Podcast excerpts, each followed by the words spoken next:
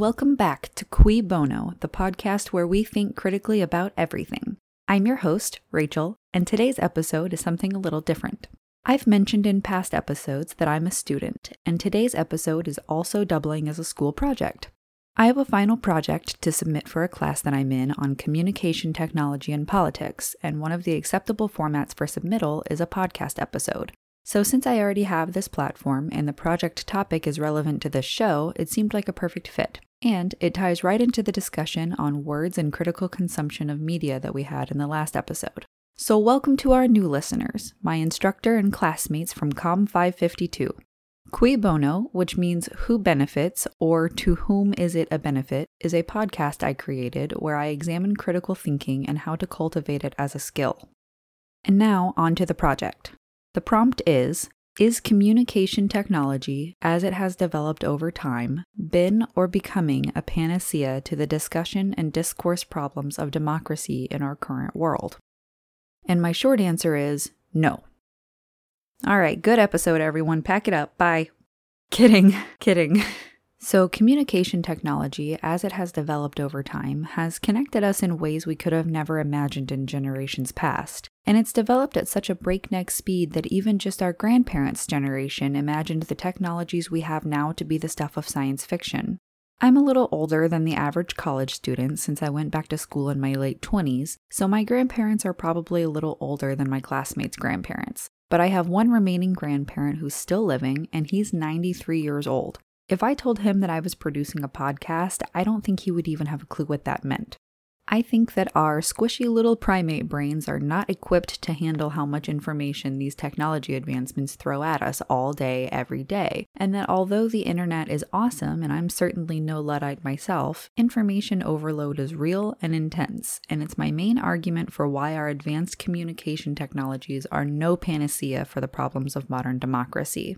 Information overload is a term that was first used by Alvin Toffler in his book Future Shock. He predicted back in 1970 that the rapidly rising access to information would eventually cause societal problems. Now, there's more information being created online constantly, and it's more than any one person could ever read or listen to in their entire lives. Sarah Peterson writes that information overload can cause analysis paralysis, or when you are so overwhelmed by all of your options that you feel you can't take any action or make any decisions.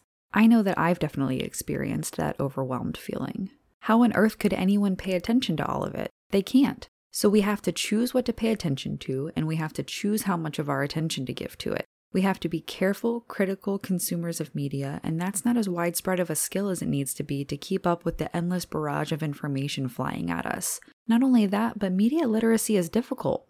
Dale Fleury, in a 2017 article, explains that we live in a climate ripe for noise. Media outlets and 24 hour news cycles mean that everyone with access to a computer has access to a megaphone to broadcast their views.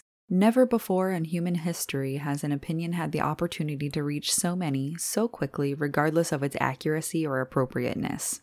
A book on this topic called Understanding Argument in a Post Truth World, written by two of my former instructors, says that there is so much information that people feel like staying informed is an unsolvable burden, this starts to intertwine with making decisions on the basis of emotion rather than facts. If people don't feel like they have the time to fully read the facts, people will be even more drawn to make decisions on the basis of emotion. And here's where politics enters the chat. I'm going straight for the F word Fox News.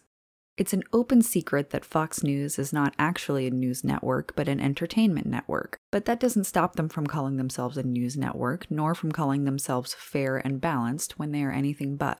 Their content is deliberately designed to provoke strong emotions in the viewer, mainly of fear, disgust, and outrage, and then they provide easy solutions to the problems they present. It's all the fault of the other side, right? In a memo obtained by the Daily Beast, Fox News' own research department admits that many of the people that appear on the network are regularly spreading propaganda. Direct quotes from current and former Fox employees include statements such as Fox News is a destructive propaganda machine whose right wing hosts don't really have rules and push a political agenda over facts. The network is, quote, assaulting our constitutional order and the rule of law and fostering corrosive and unjustified paranoia amongst viewers. And wittingly harming our system of government for profit while producing birther like coverage that feels like an extension of the Trump White House. And that's in their own words. Now, I'm picking directly on Fox News right now because they're the most flagrant example of this disinformation spreading machine, but they are certainly not the only offenders in the political sphere of intentionally spreading false information for profit and political agenda.